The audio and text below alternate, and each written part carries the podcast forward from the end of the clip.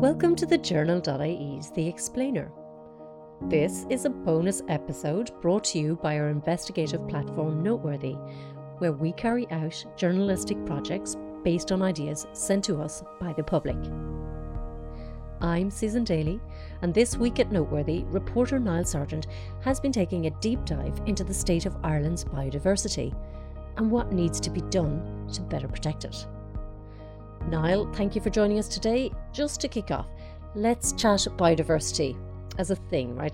I'm thinking here about Ireland's green and fair land, nature laden, lush. Is that what we're talking about?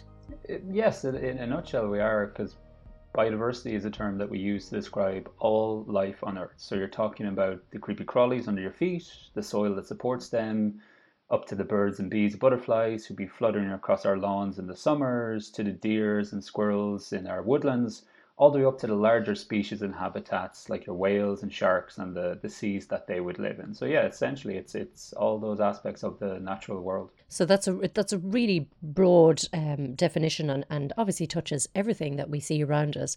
But we've also heard a lot about about biodiversity in news reports recently, um, specifically the decline. What does that mean in reality, like a, on a global scale?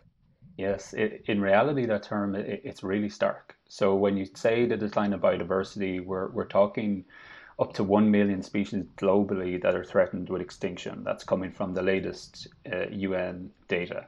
So many of those as well within the next few decades. It also means not just species you're talking about as well. The habitats that they rely on uh, are in trouble. You're talking about rivers, coral reefs, bogs, grasslands, or mountain areas. They're being degraded or lost from the world in some cases permanently, unfortunately. Now, when you mention things like bogs, of course, I'm automatically thinking of Ireland and eh, you know the habitats that we have. Is this the situation here in Ireland for our species? Yes, unfortunately, it's not so great here either. We had our version of that large UN report was the the Irish State Assessment, the last one done in 2019. They found we're close to 80 species of, of plants and animals would be considered endangered. And this doesn't even include our bird species. So you're looking at over 50 birds also in trouble. Uh, this includes the much loved puffin that you'd see on Skellig Michael and other iconic species from the Irish landscape like the curlew and corncrake. Unfortunately, the breeding populations of these two species are at risk of disappearing completely from our island without drastic change. So you're saying disappearing, and we're talking about the birds and the bees and everything in between, including my beloved puffins, and talking about them as vulnerable, like Niall, vulnerable, disappearing. Does that ultimately mean they're going extinct?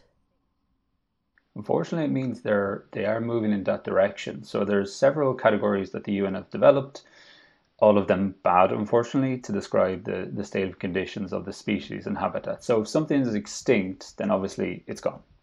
The next group you're looking at is what we term as threatened. So that covers three broad areas. So you're looking at critically endangered, meaning at extreme risk of, of extinction, endangered at a high risk of extinction, and then vulnerable. It's not as bad as the other two, but they're still moving in that wrong direction towards endangered and ultimately extinct unless we do something to target the things that are harming them and make those changes fast. Okay, and it's it's targeting things that are harming the species, but then earlier as well, you talked about biodiversity, including the habitats on which those species depend. So, please tell me you have better news for us on those. Are they thriving, or are they even surviving? Is that what I should be asking? I wish I had good news for you, but unfortunately, they're closer to surviving than thriving in Ireland. So, in that state assessment from 2019 I mentioned earlier, they also looked at the conditions of the habitats and found that unfortunately only five of, habit, of 59 habitats assessed are in a good state. So the vast majority are in a bad condition. And then unfortunately, most of those again, the conditions are declining. So they're getting even worse than they already are. This includes well known vital habitats that we would have here in our, our island of Ireland, like estuaries, reefs, but also our, our raised and blanket bog networks, which are really unique, our old oak woodlands, which we have very little of left, and grasslands of various other habitats, unfortunately, are, are all going in the wrong direction. I mean, it is worth repeating that statistic about 54 out of the 59 habitats that they assessed in a bad state. Like only five doing okay. I mean, that that just doesn't sound great for nature. But your investigation has found that that kind of decline is also a problem for us, the humans on this island too. How's how so? Yeah, we, we sometimes think biodiversity protection is just for, for, for the animals, uh, but it's actually vital to support us as well. So these habitats and species play to a whole host of ecosystem services on which we as human beings depend. So you're going, you're talking about all the way from soil quality, pollination of crops, to limiting flooding, filtering drinking water, a range of things. So in a nutshell, it's the air we breathe, the water we drink, the food we eat. Uh, we all rely on biodiversity for that. So without protecting nature, we're failing to protect ourselves. Right, our natural world's in trouble, and by virtue of our dependence on it, we are too. Um, how did this come about? Like, what are the key causes here of the decline that we are seeing in biodiversity in Ireland? Yeah, the, the natural world uh, here, as well as the rest of the world, unfortunately, is impacted by our human hand. The main impacts would be the likes of habitat loss, overexploitation of the land, pollution of land, watercourses, uh, the seas. Um, in Ireland, in particular, we have a long term lack of protection for what would be our high nature value areas. Uh, as lands, we would have drained them for intensive agriculture, peatland extraction, and also planting peatlands with, with conifer tree plantations as part of a state policy. So those have been fairly significant impacts, uh, as well as issues from our own own pollution from wastewater and things like that. So we've been looking there at the big picture. But I want to zoom in for a moment, Niall, because I know you have been looking at the hen harrier as a particular case study of this kind of historically damaging state policy. Now, I'm going to ask you a bit more about this lovely bird in a moment, but I want to hear from Ryan Wilson Parr, who's an ecologist with the Irish Raptor Study Group, and as luck would have it for us, a hen harrier expert on what's been happening to them. The population trajectory is is serious. I mean, in 2020 there was 62 territorial pairs, so that's that's a 34% decrease from the population at designation. So in the space of um, 15 years, the population's crashed by a third. Niall, the hen harrier is an important bird in Ireland, isn't it? Yes, it's it's a really important bird. So it's it's first of all, it's one of our, our rarest raptor species. When people think of raptors, you know, they think it's in the same category as as eagles and buzzards and things like that. But uh, unfortunately, as, as Ryan Wilson Parr said there, it's seen its population plummet quite dramatically. As it's a ground nesting bird, which is another unique aspect to it, this brings it into conflict with a more intensified agricultural model and also with those conifer plantations I mentioned before that dot the lands that are actually set aside for its protection. The reason it's, I guess, the importance of it and why it's particularly worrying about its decline is it's seen as an umbrella species for the health of biodiversity in general in our uplands and in the wider farming landscape. So essentially, if the hen harrier is in trouble, then a bunch of other red listed species and important habitats that they depend on are in trouble too.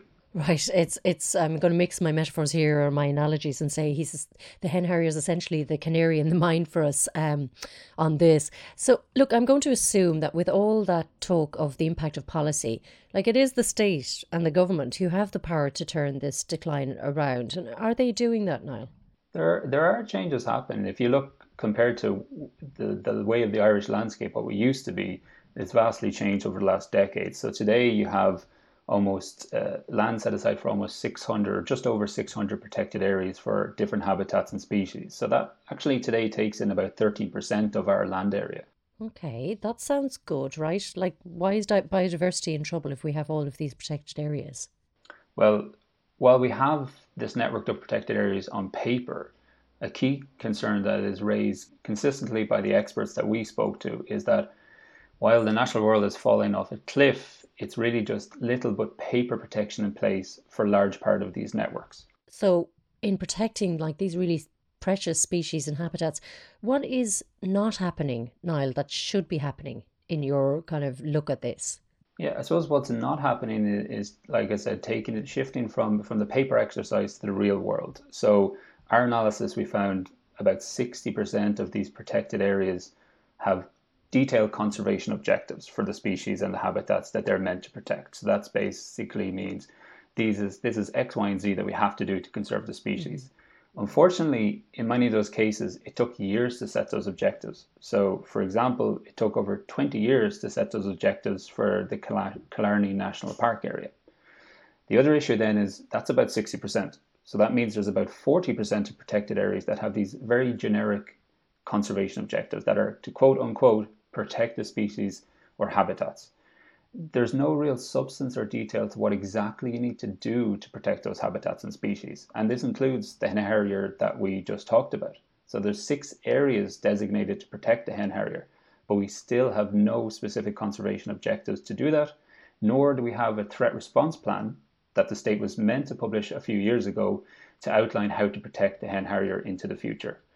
And then again, on top of those issues, so even if you have the conservation objectives in place, virtually none of our 600 plus protected sites have management plans. So without the management plans, how do you ensure that any of those objectives are actually met with concrete action on the ground? So those are significant issues of how mm. the changes that need to be made to protect our, our, our network of protected areas for these valuable species. Wow. I mean, no management plans. I mean, now I'm really worried about the hen harrier, to be honest. And the, the example of the Killarney National Park, uh, 20 years to do that, when that's probably an area that we're all really familiar with. And even there's such obvious value in it in tourism and, and all of that, it doesn't seem to make sense.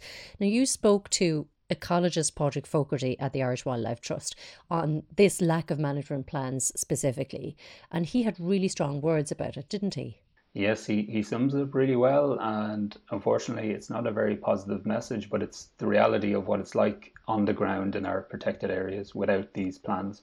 You know, having site specific conservation objectives obviously is a legal requirement, but, you know, what's the point of them if they're not linked to management measures? Uh, then, you know, there, there's really little, little, uh, just just little points to them. So we're not we're not really getting off the the uh, the, the paper side of things here. We're not you know this is why you know nature is in such a death spiral at the moment. You know that. Um, that we're, we're just not getting getting beyond the uh, the bureaucracy side of things death spiral. You don't get more stark than the phrase death spiral. Why hasn't the state acted more quickly? A, a lot of the problems in this area are really fueled by its decades long underfunding or under resourcing of the very state agencies like National Parks and Wildlife Service or NPWS as it's more commonly known, um, tasked with protecting or enhancing nature. So they're not getting the funding they need. Uh, a recent UCD study of nature funding showed that the NPWS has only been getting about 10% of all the state's biodiversity funding over the years. Uh, and there was little change in that until they got a little bump in last year's budget, but still well below the levels they received before the economic crash in the late 2000s. And even then, the funding wasn't that great. So, what this means then in translating into the work of the agency, it struggles to get the staff and resources that it needs to fulfill its role. Uh, and that's a pretty big remit it has. It's not just protecting those nature sites, it's carrying out the scientific studies that we need to inform the bigger decision making from the government, uh, as well as a myriad of other roles like wildlife crime enforcement, educational roles. So it needs more resourcing, and, and a lot of the problems come from that aspect. And how does the funding that we are spending, how does that compare to what other countries kind of in our sort of sphere are spending on biodiversity protection? How are we doing there now? Well, it's estimated we spend about 250 million per year on biodiversity. So that sounds like a big figure, but it's actually pretty low by international standards. So if you translate that into the, the hard percentages, we're essentially spending 0.13% of our GDP on biodiversity.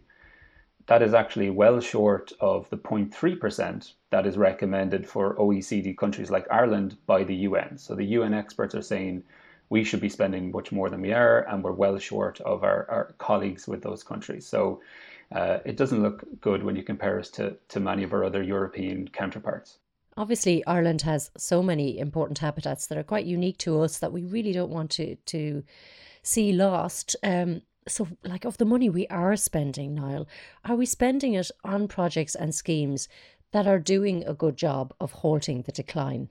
Unfortunately, not. If you if you look at that UCD study I mentioned on biodiversity financing, uh, about 75% is actually going to the agricultural area. So most of that for these on-farm nature protection schemes that while successful to some extent, Uh, the data and the reports show that they're simply tinkering at the edges of the problem. We really don't know the full extent of, of the success of them, and according to reports from the state, from the from the EU and the EU Court of Auditors, they're really not making the changes that we need to halt the biodiversity decline. And they're not measuring the outcomes, so they can't even tell, you know, what will work and what, what doesn't work. It it sounds like something if you were in a company and you decided that's the way you were going to run it, it, it you'd definitely be chased out of the boardroom.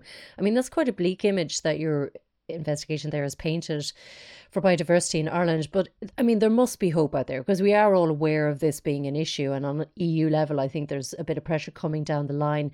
Will you will you please give me a little bit of hope there, Niall? Yeah, sorry if I'm uh, Mr. Doom and Gloom as, as I usually am, but but there is some hope, yes. Uh, and a big part of the solution is actually to be found in the problem that we just discussed. So, a large part of the damage to biodiversity has come from I suppose you would say it's really a state support of an intensified farming and commercial forestry model. And then from the commercial forestry side, most of that is planted on farmland. So the farms, however, also hold a solution in that regard. So the experts that we spoke to for this are all clear that the key is to ramp up supports for these locally led on farm biodiversity projects where ecologists and farmers work side by side and farmers are rewarded for the results that they achieve. Well, that sounds good. Have we any examples of this? And you're going to pardon the pun now, Niall, but working in the field. yes, we have actually some some excellent results based pilot projects in Ireland. That's one area where we're doing really really well. So there, where farmers are getting rewarded for this biodiversity protection for different species and habitats, including the hen harrier we discussed above. There's a really really good project ongoing with a lot of farmers and covering a large area along the west coast of Ireland. Fantastic work being done there, and the results are coming in. Another good project is actually working on protecting the curlew. Um, not just the species from, they're protecting it from predation, they're protecting the habitat it lives on on farms and in upland areas and bogs. And this work is really, really vital because Unfortunately, the latest data shows we're at around just 150 breeding pairs left of the species in Ireland. Wow. Uh, so, and it is estimated to be going extinct as a breeding species in Ireland before the end of the decade without more supports in place. And this results based model could be really, really vital to ensuring the species and the call of the curlew is, is heard into the future on the island. Okay, and the EU is also a powerful motivator for Ireland, isn't it? I mean, it's been moving in this direction in encouraging biodiversity protections that are more imperative and impactful, as far as I know. Yes, I think the EU is is somewhat answering the call of the experts who are, are crying out for more funding to go in this direction. Uh, there's going to be new rules coming in to effect in 2023 that will give a large chunk of the farm subsidies from Europe for biodiversity protection through a more results based model. So it'll be funding to uh, increase the amount of land on farms that go towards biodiversity protection, but then additional money on top for these results based scheme to get the quality as well. So it'll be about quantity of biodiversity on farm, but importantly also about the quality. And the EU is moving in this direction, and I think Ireland will have to follow suit as well. Is there anything else to be positive about, Niall? Yeah, there's there are a few things. The the NPWS got a funding bump uh, in the last budget. It still has a long way to go. Uh, it's not at the levels it needs, but it was welcoming to see that. And there's also a review ongoing of the structure of the NPWS at the moment. That should end up, that's the way it's looking, it should end up with it getting more powers and more resources to come, I guess, out of the shadow of different government departments and potentially become a standalone agency, which would be really important. So, a long way to go, but there is light at the end of the tunnel. But again, that's only if the right resources are put in place to stop nibbling around the edges of this problem and tackle the crisis head on. It's really the only way to ensure that we have the call of the curlew on the island or the sight of a colourful puffin on Skellig Michael into the future and that they don't just become memories of the collective past. Right, and I think the Irish public, uh, uh, in general, we there's been a sense, I think, particularly in the early lockdown of last year, that we all felt a little bit more connected to nature. We were out in it more, whatever that meant within our restricted areas. Um, and I know myself listeners to this episode, we may be feeling a bit powerless in the face of the threat that we've been describing here. But is there something that I can do or the listener could do on an individual lev- level to help halt this decline? You know, nobody wants to see the puffins going. Nobody wants to think there'll be fewer wildflowers in the future or that whole habitats are endangered. What what can we do as people now? Yeah, there's there's quite a lot we can do. So I'd say, of course, the big structural changes need to come from policymakers, but we all do have a role to play in tackling the biodiversity crisis. The first step I would say is simply to educate yourself on the state of our natural world, the problems that, that it has, and then make the day to day changes that can actually really make a difference. So you can plant pollinator friendly uh, native species in your garden if you have one, or pots on the balcony will work as well. If you have a bigger garden and more space, plant some more trees, leave some space to rewild for nature to take over itself. Uh, you can start composting your food waste, cutting down on the amount of plastic that you use in your home. And beyond that, you know, get step beyond the doorstep, see what your local community is doing, what projects are out there. Join the other eco warriors in your local area to make nature protection not just something for you, but the new normal in your community. And I know it sounds a bit cliched, but really at this point, with the poor condition that our natural world is in, every little bit counts.